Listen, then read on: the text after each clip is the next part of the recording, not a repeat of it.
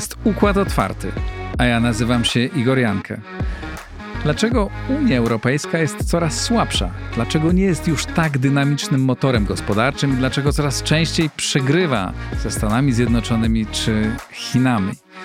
Dlaczego też Polska jest coraz gorzej postrzegana również w Unii Europejskiej? Czy jesteśmy w stanie zmienić tę sytuację? Czy nasze wojny mają sens i możemy coś na nich wygrać?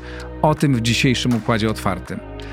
Przypominam, że to niezależny podcast, który żyje i utrzymuje się z wpłat słuchaczy. Jeśli chcecie Państwo dołączyć do grona patronów, serdecznie zapraszam do serwisu patronite.pl. Bardzo dziękuję tym kilkudziesięciu osobom, słuchaczom Układu Otwartego, które zostały patronami i które wspierają mój podcast. To dla mnie niezwykle ważne. Razem budujemy miejsce do niezależnej rozmowy o Polsce.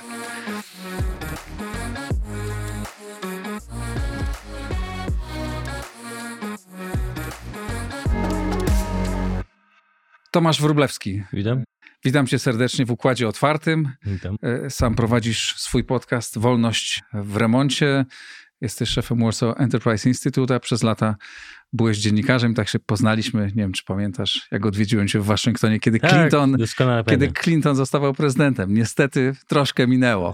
tak, tak. No, Clinton. Dzisiaj latasz częściej do Brukseli niż do Waszyngtonu.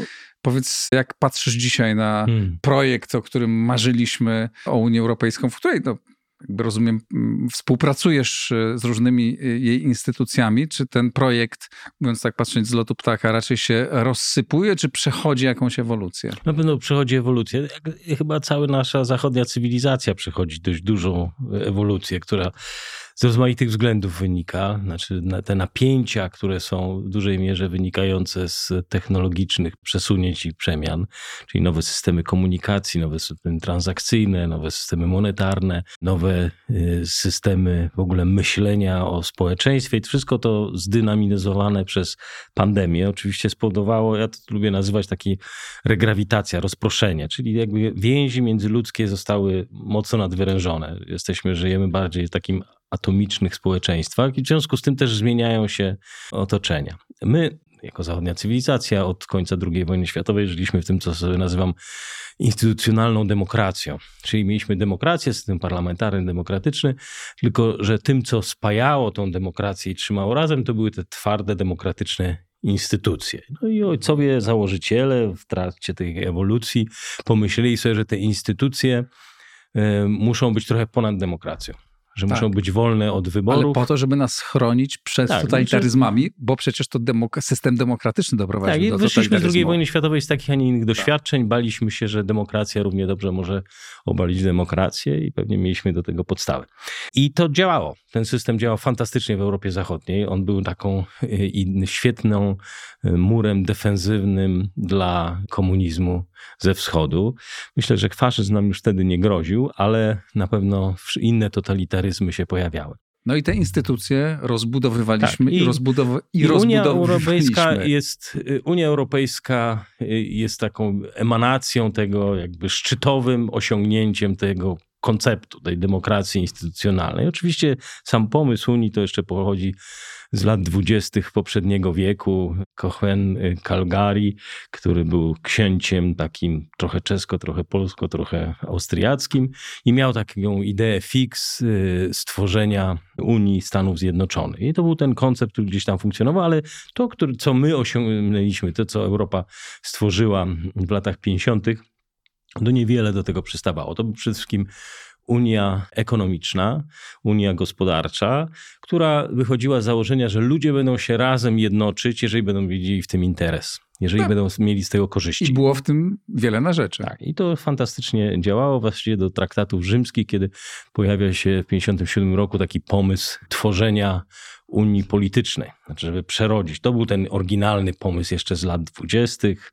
Moneta, e, Jean Monnet, który całe życie w zasadzie dążył do tego, żeby stworzyć Unię przede wszystkim polityczną, nie Unię ekonomiczną. No i z tego już szły dalsze, dalsze konsekwencje. Prawda? Unia Europejska, mi się wydaje, że instytucjonalna demokracja dożyła swojego końca i pewne rzeczy się wypaliły.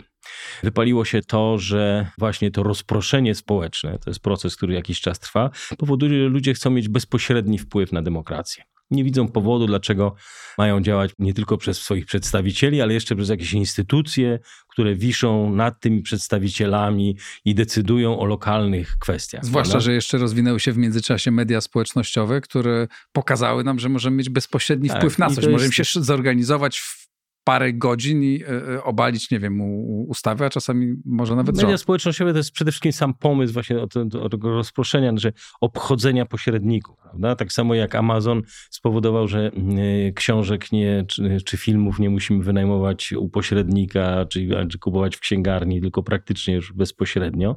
E, tak samo jest coraz bardziej z polityką. Tak? Taki fenomen te pięć gwiazd na przykład we Włoszech, to uważane za partię populistyczną, jakby tego nie nazwać, nie wiem co to do końca znaczy, ale powiedzmy. Trochę to, nadużywane to e, określenie. Tak, to, no to też mieli taki pomysł, żeby partie polityczne tak tworzyć, tak? tak?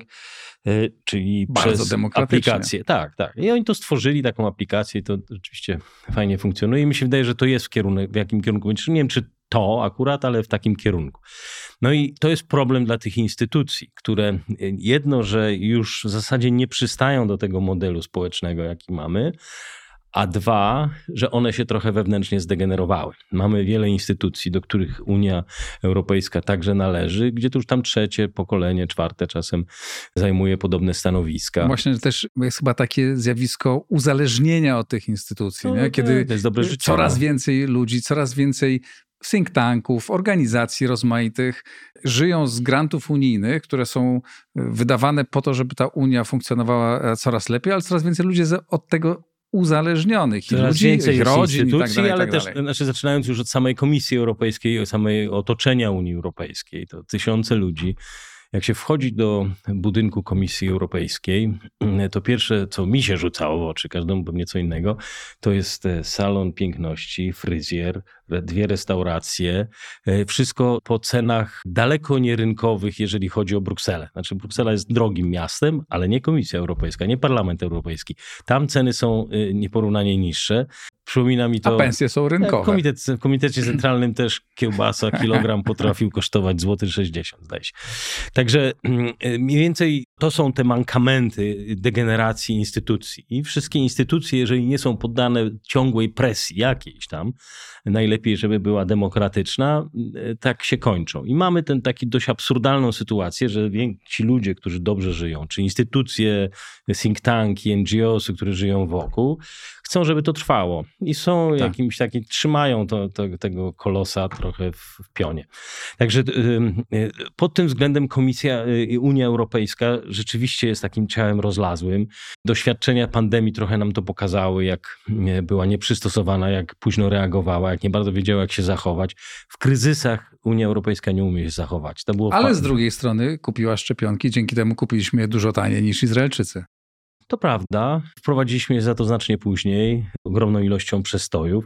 Ja nie twierdzę, że ogromna organizacja kontynentu, który ma prawie pół miliarda ludzi, jest kompletnie bezsilna. Ona ma siłę, która w dużej mierze także wynika z jej masy. I trochę jak dawny Związek Radziecki e, czy Chiny są w stanie wiele rzeczy wymusić na swoim otoczeniu zewnętrznym. I są too big to fail.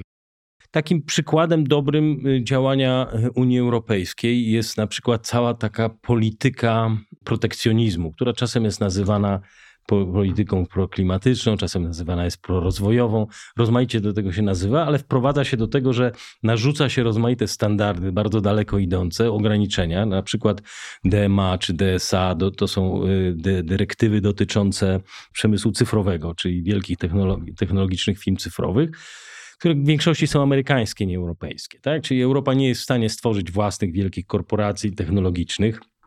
Największą platformą handlową internetową w Unii jest Amazon, a największą platformą filmową, czyli tą kulturową jest amerykańska platforma Netflix, prawda? I ona. A największym medium społecznościowym jest Facebook, największą przeglądarką jest Google i tak dalej, i tak dalej. A Unia Europejska proponuje, jak my to w tej chwili uregulujemy.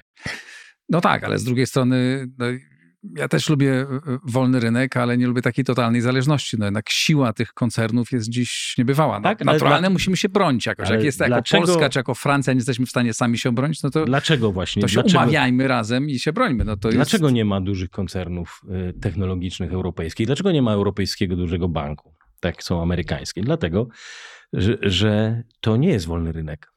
My mamy wolny rynek, który został stworzony, to co mówiliśmy na początku, w latach 50. Unia Węgla i Stali. Fantastyczny projekt właśnie wspólnoty. Tylko, że wtedy to była inna gospodarka, inna Unia. To był węgiel, stal, kamienie, pociągi, towary ciężkie, twarde. I tu ten wolny rynek obowiązuje. Dzisiaj dwie trzecie obrotów Unii Europejskiej to są usługi. Usługi nie są objęte, nie są, przynajmniej są, jest, są propozycje, są dyrektywy, ale nie jest przez większość krajów nie ratyfikowane, nie są objęte wspólnotą rynku. Czyli dwie trzecie gospodarki półmiliardowego y, kontynentu nie jest objęte wolnym obrotem.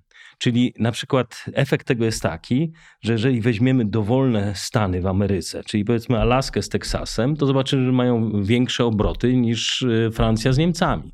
Dlatego te portale społecznościowe czy handlowe są zamknięte, powstają lokalnie. Nie możesz iść y, dzisiaj, wejść na internet i zaciągnąć pożyczkę w banku portugalskim. A możesz, siedząc w Nowym Meksyku, zaciągnąć banku w Kalifornii. No ale to jest jedno, to jest jedno państwo, a tu Ale mamy możesz kilkadziesiąt kupić państw. w Portugalii pociąg bez cła.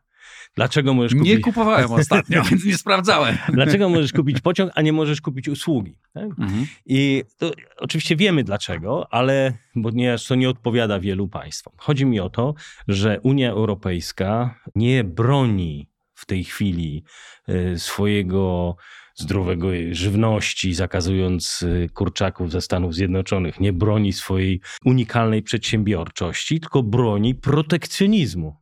Broni tego, żeby nie otworzyć się na wiele usług. Równie dobrze niemieckie czy francuskie portale mogłyby być ogólnoeuropejskie, mogłyby zdominować, mają dość pieniędzy, mają dość możliwości, dość skali.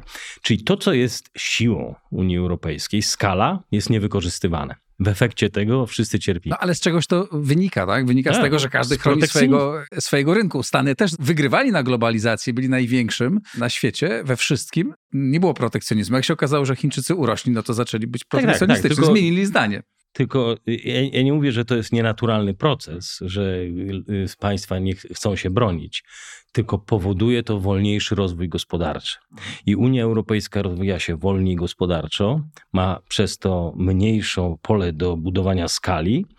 Te jej produkty są mniej konkurencyjne i przegrywa z Azją, przegrywa y, ze Stanami Zjednoczonymi. W odpowiedzi wychodzi z rozmaitymi protekcjonistycznymi barierami, jak ten najnowszy pomysł podatku od śladu węglowego, prawda? który to tak naprawdę jest y, tylko próbą powiedzenia, ponieważ nie, nie jesteśmy w stanie taniej tego wyprodukować, to y, wy nie będziecie tutaj nam tego eksportować.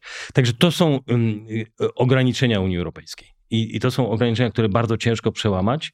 I teraz ta postępująca zapaść gospodarcza Unii Europejskiej, ona postępuje. Patrzymy zwłaszcza, to widzimy w krajach południa. My żeśmy tego nie dotknęli. Myślę, nie cały czas, cały czas rośniemy. Tak, Polska rośnie, Litwa rośnie, kraje te postsowieckie w większości Rumunia rośnie. Natomiast w krajach południa jest to bardzo mocno dotkliwe. Między innymi właśnie dlatego, że Europa zaczęła się zamykać i ten protekcjonizm dotyczy już nie tylko międzynarodowego handlu, ale także i wewnętrznego. Francja blokuje naszych kierowców, żeby nie konkurowali z francuskimi czy z niemieckimi. I, i, to po, po, I ci problem z delegowanymi pracownikami, tego jest coraz więcej. Tak? Czyli Mhm. te wewnętrzne tarcia już też się narażają, bo się okazuje w pewnym momencie, że nie wystarczy się oddzielić od Azji, od Ameryki, że y, ta nasza nieudolność zacznie nas doganać w środku wewnątrz Unii. Także Unia Europejska jako instytucja ma się dobrze, aż za dobrze. Obrasta coraz nowymi instytucjami, teraz powstanie Unia Zdrowia pewnie. Natomiast sam organizm, który ją Mhm. żywi, y, ma się gorzej. No dobrze, my jesteśmy członkiem tej organizacji i jako jej udziałowiec, no, hmm? i to, to, już niebanalny, tak? Jak wchodziliśmy, byliśmy dużo słabsi, w każdym razie gospodarczo. Dzisiaj jesteśmy dużo, ważymy e, dużo więcej, idziemy na coraz więcej konfliktów e, z tą Unią. I pytanie jest takie, czy te konflikty są warte tego, aby je toczyć, czy to jest e, tylko z Twojego punktu widzenia, tylko i wyłącznie wypadkowa wewnętrznej polskiej sytuacji i wykorzystujemy tą Unię do tego, żeby tu grać frakcje rządowe czy partie między sobą, czy gramy o coś, o coś więcej i czy warto o to grać? Są rozmaite konflikty. Są takie konflikty, które wynikają z naszego niezgólstwa i przeoczenia pewnych rzeczy, tak jak ta dotycząca Turowa, e, czy dotycząca e, Białowieży. No to są takie rzeczy, które mogliśmy przewidzieć i wcześniej e, działać, a ponieważ nie zadziałaliśmy... Jakiś... Z Turowem nie robiliśmy nic przez wiele lat tak, i w końcu z... Czech się wkurzył i jeden sprytnie zagrał. Jeden z drugim polityk, żeby chronić swoją wizerunek, reputację, będą dorabiać do tego teorię. E, są e, spory i konflikty, e, które wynikają po prostu z polityki partii rządzącej i dotyczące sądownictwa. Sądownictwo w Polsce leży, brak zaufania społecznego. My ten problem mieliśmy wcześniej, jeszcze przed PiSem i nie mieliśmy nigdy wymiaru sprawiedliwości przez ostatnie te 30 lat, które by się cieszyło taką ponad średnią europejskim poparciem społecznym i zrozumieniem. Ja zawsze mówię, że ta cała dyskusja na temat, czy taką izbę zrobimy, czy taką, czy tak będzie ten konstruowany, jest drugorzędna. Nie chodzi o technikalia. Na dobrą sprawę, my jako społeczeństwo możemy sobie wymyślić, że wybierzemy czarownicę, którą uznamy za sędziego i będziemy jej ufać. Tak długo jak społeczeństwo wierzy i ufa w jakiś system sprawiedliwości, on jest dobry. I cała ta dyskusja, że też takie przepisy są w Niemczech, w Holandii czy w innych krajach, jest bez sensu bo tam ludzie ufają z wymiaru sprawiedliwości, a u nas nie ufają. I trzeba zrobić tak, żeby ufali. I tutaj ja nie widzę żadnej siły politycznej, która chce wybrać wspólnie tą czarownicę. Wszyscy się upierają, czy to ma być taka izba, czy inna izba.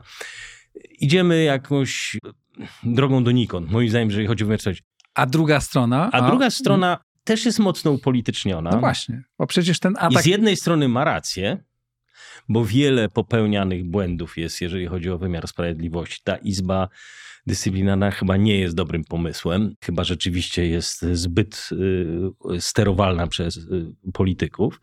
Natomiast y, mają rację też, że po prostu sytuacja sądownictwa w Polsce pogarsza, a nie polepsza i wyroki sądu są jeszcze bardziej nieprzewidywalne niż były, są coraz bardziej absurdalne i cieszą się coraz mniejszym wsparciem społecznym i coś trzeba zrobić. No tak, tylko pytanie, czy to powinno być, e, czy chcemy, żeby to było kompetencją e, Unii Europejskiej, czy te kompetencje, bo może lepiej, żeby się rozszerzały, bo może zbiorowa mądrość 27 państw doprowadzi do tego, że świat będzie wyglądał inaczej i żebyśmy jednak szli w kierunku takiego federacyjnego państwa, ale ja to nie, nie, nie bardzo Mo, Może wierzę. tak by było lepiej, tylko my tak nie zdecydowały państwa no Unii no właśnie, Europejskiej. Nie na to się umawialiśmy. Ja przypomnę, że początkowych traktatach, traktatach rzymskich, już mówiłem o nich w 57, nie znalazło się sądownictwo, zostało wykluczone.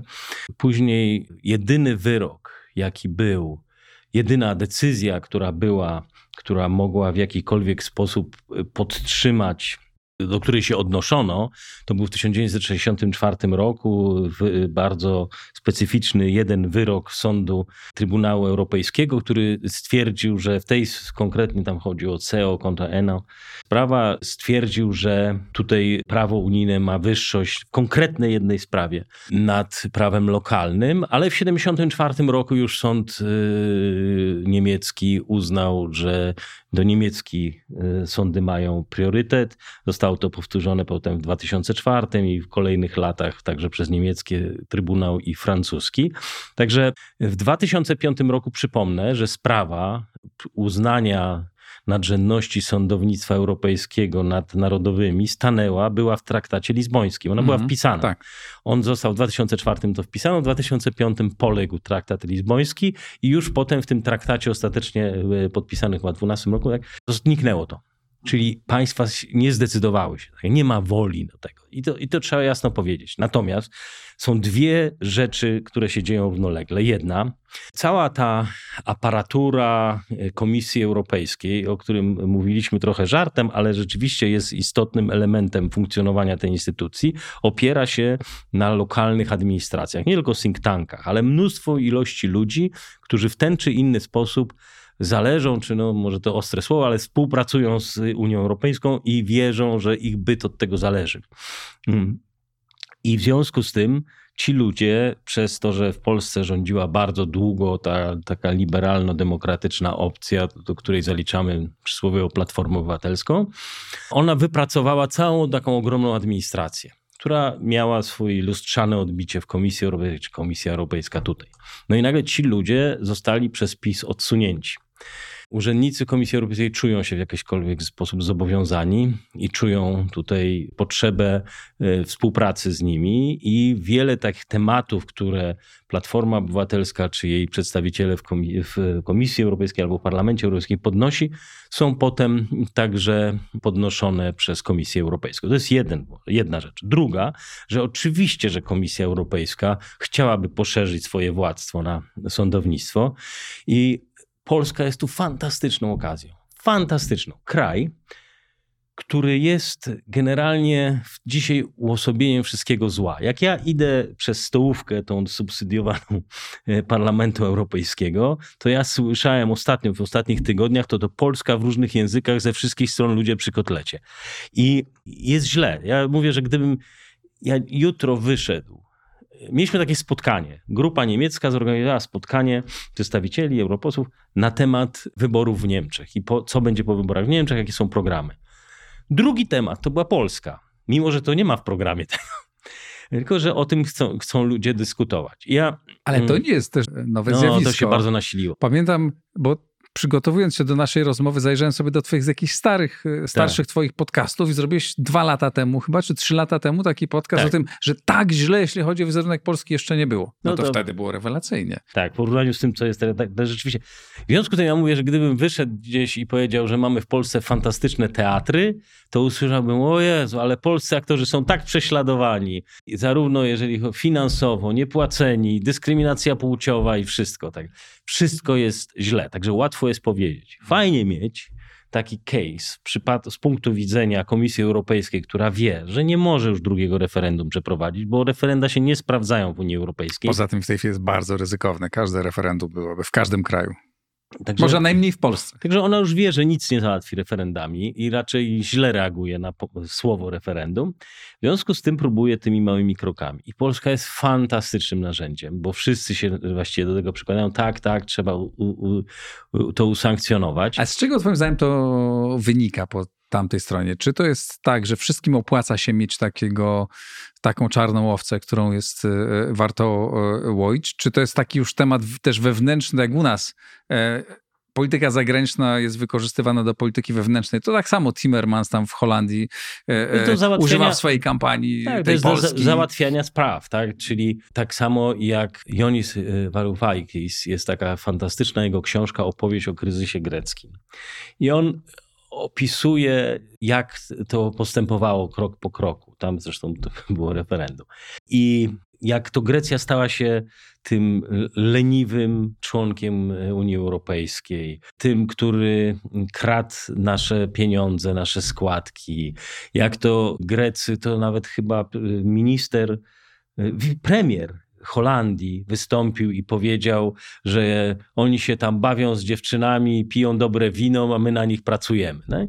Jak to Grecja została sprowadzona do tego bękarta Europy i że to wszystkich kosztuje, załatwiono swoje, zmuszono Grecję do przyjęcia, nazwijmy, do programu pomocowego. Zmuszono Grecję do y, obsługi tego długu przez następne kilka pokoleń. Dług, który Grecja, jak wchodziła w kryzys, był na poziomie 130% ich PKB, teraz jest 290 chyba PKB, jest większy, nie mniejszy. Ci Grecy już do końca 290%. świata będą, do końca świata będą spłacać dług, będą uzależnieni.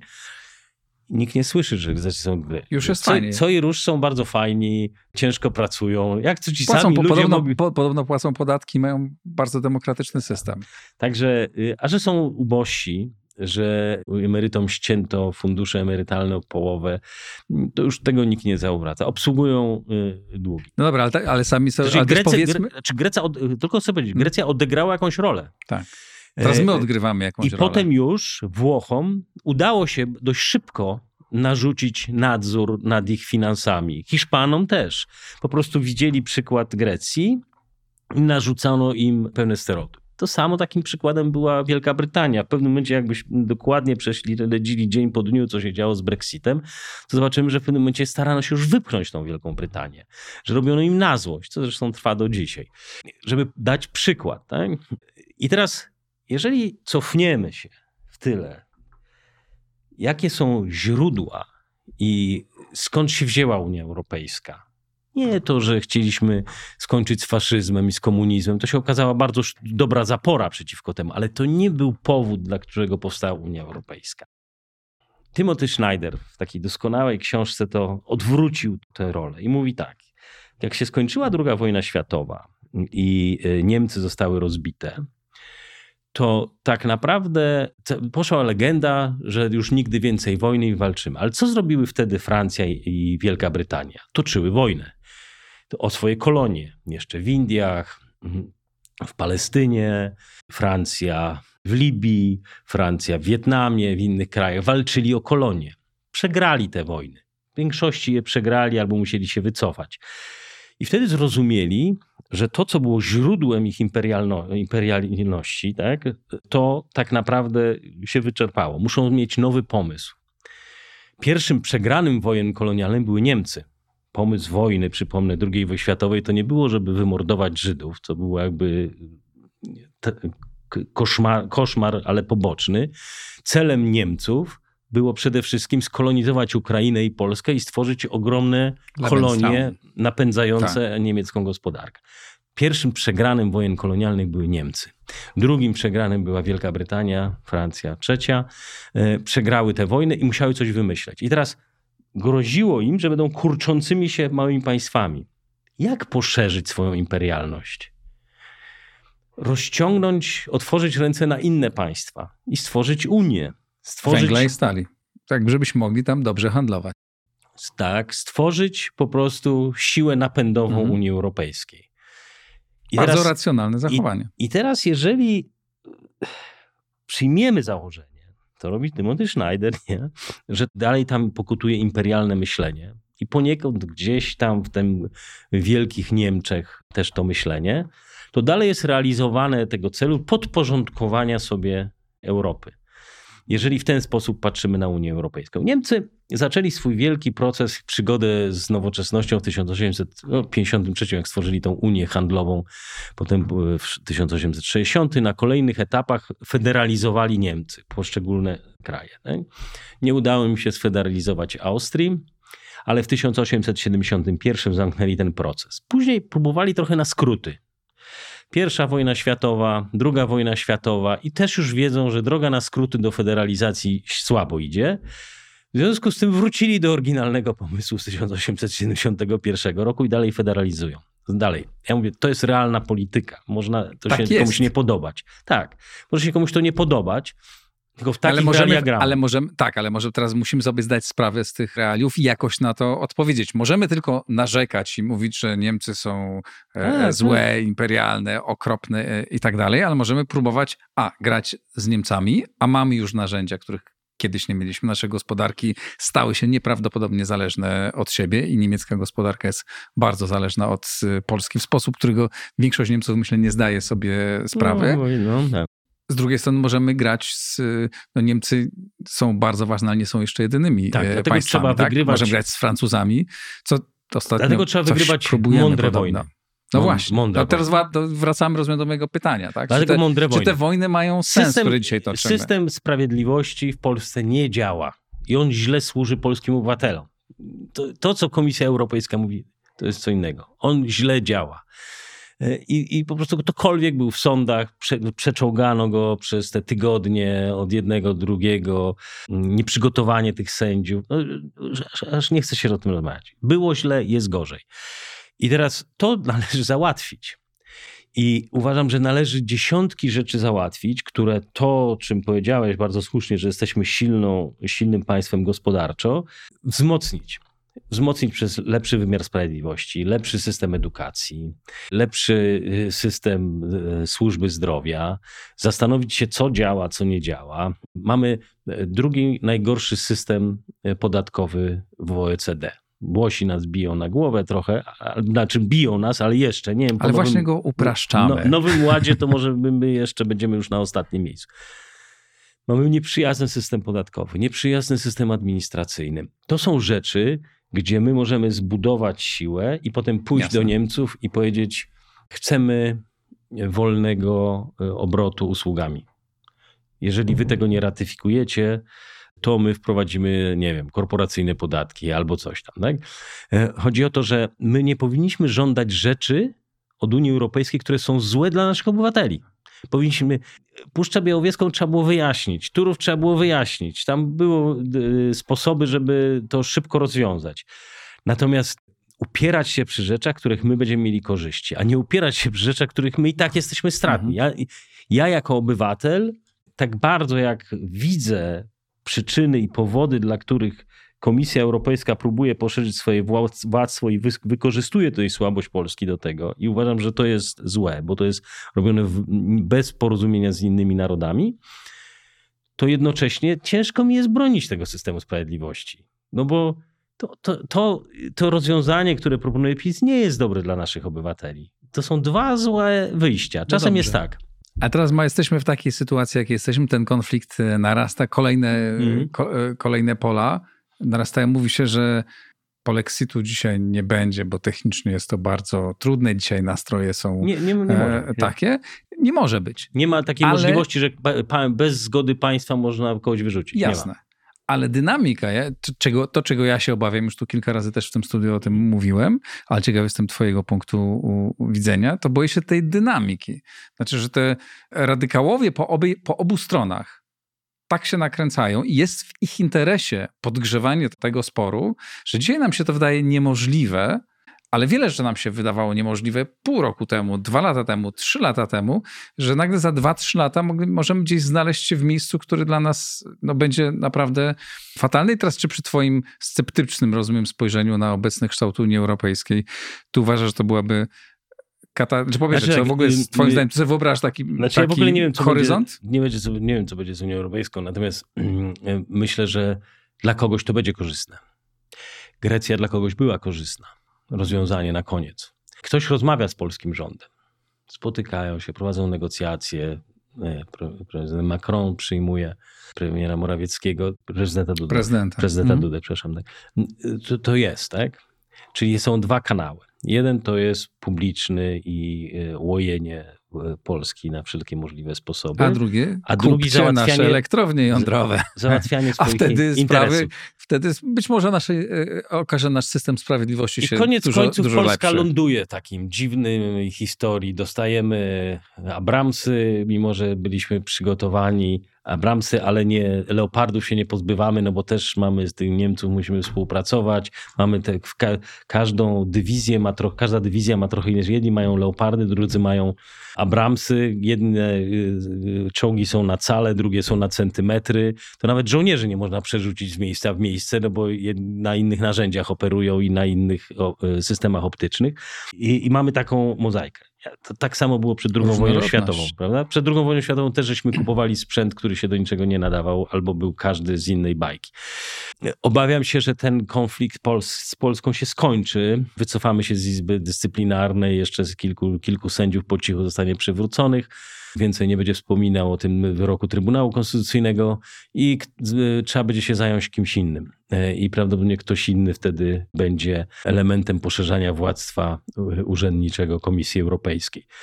Ale wcześniej musimy kupić francuskie e, e, elektrownie jądrowe, co może nie będzie takim złym rozwiązaniem, bo generalnie te elektrownie potrzebujemy. Bo jeszcze są Niemcy, którzy będą chcieli nam coś innego sprzedać, także no ja. to I, na przykład gaz rosyjski, prawda? A tak. Tego nie wiem, jak to się zakończy, natomiast nie, chyba nic nam nie grozi, jeżeli chodzi o bycie w Unii Europejskiej.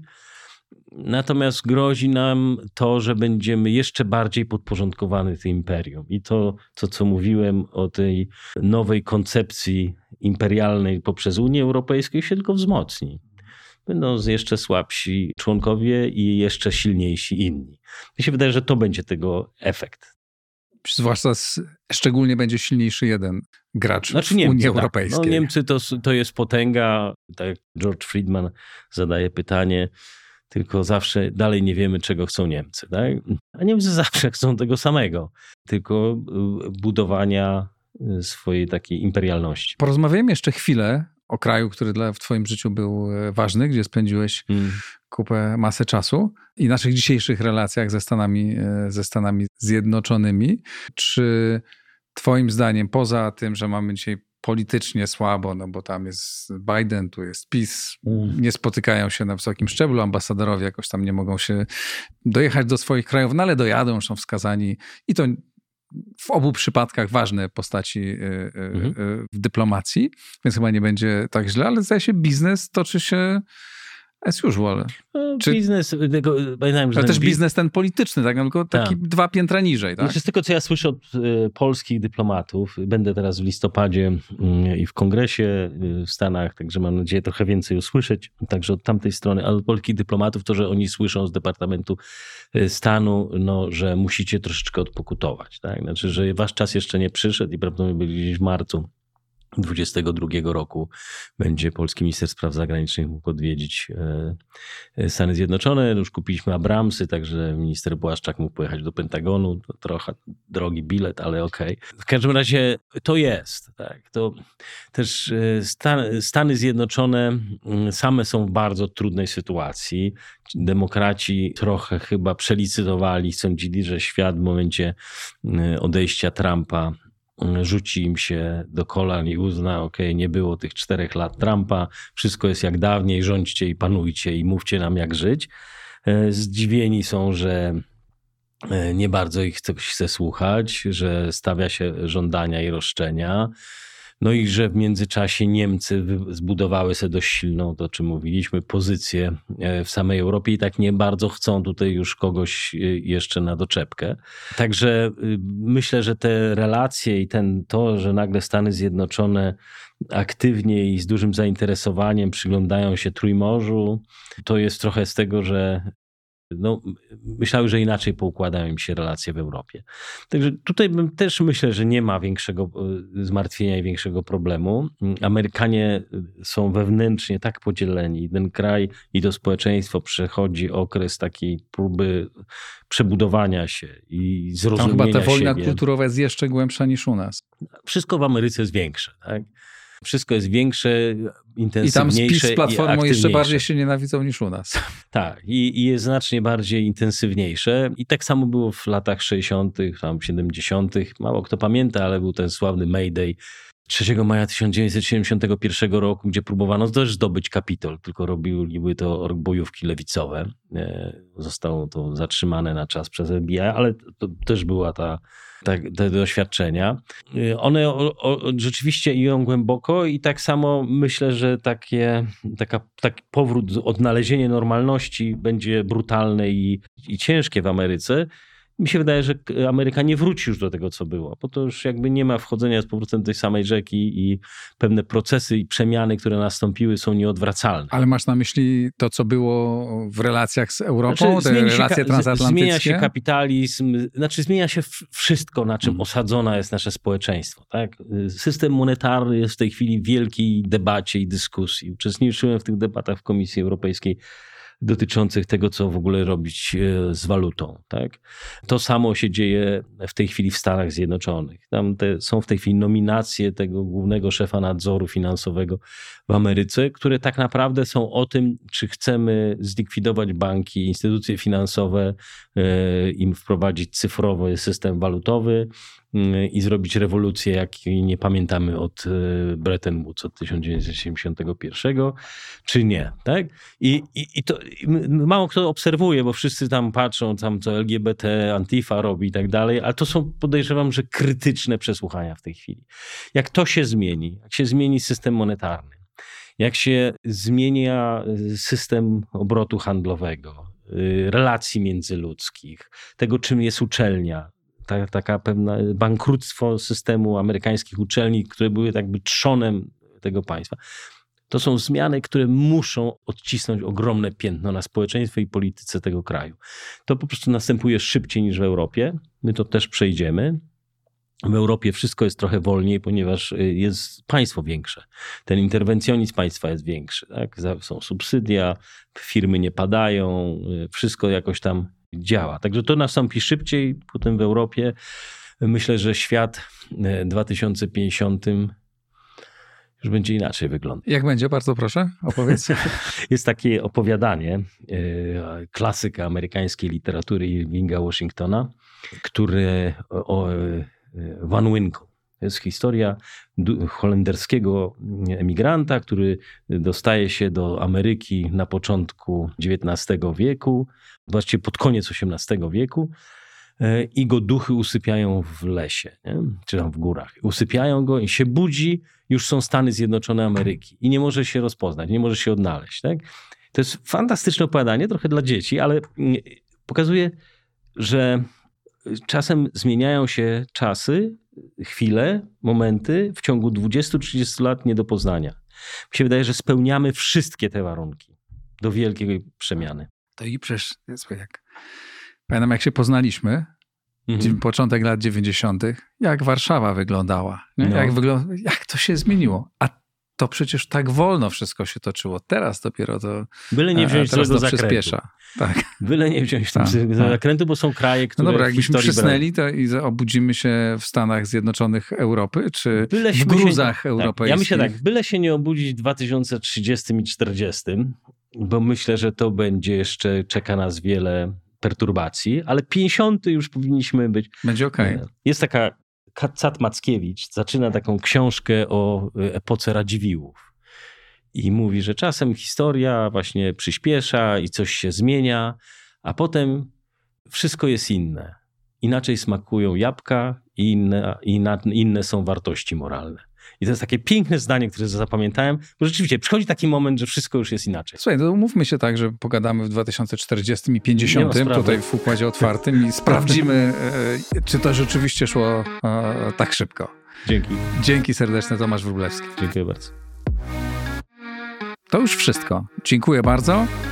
Zapraszam na kolejne nasze rozmowy w najbliższy czwartek. Zapraszam też do serwisu Patronite, jeśli chcecie wesprzeć Układ Otwarty bardzo będzie mi miło. Dziękuję patronom, dziękuję wszystkim Państwu, do usłyszenia.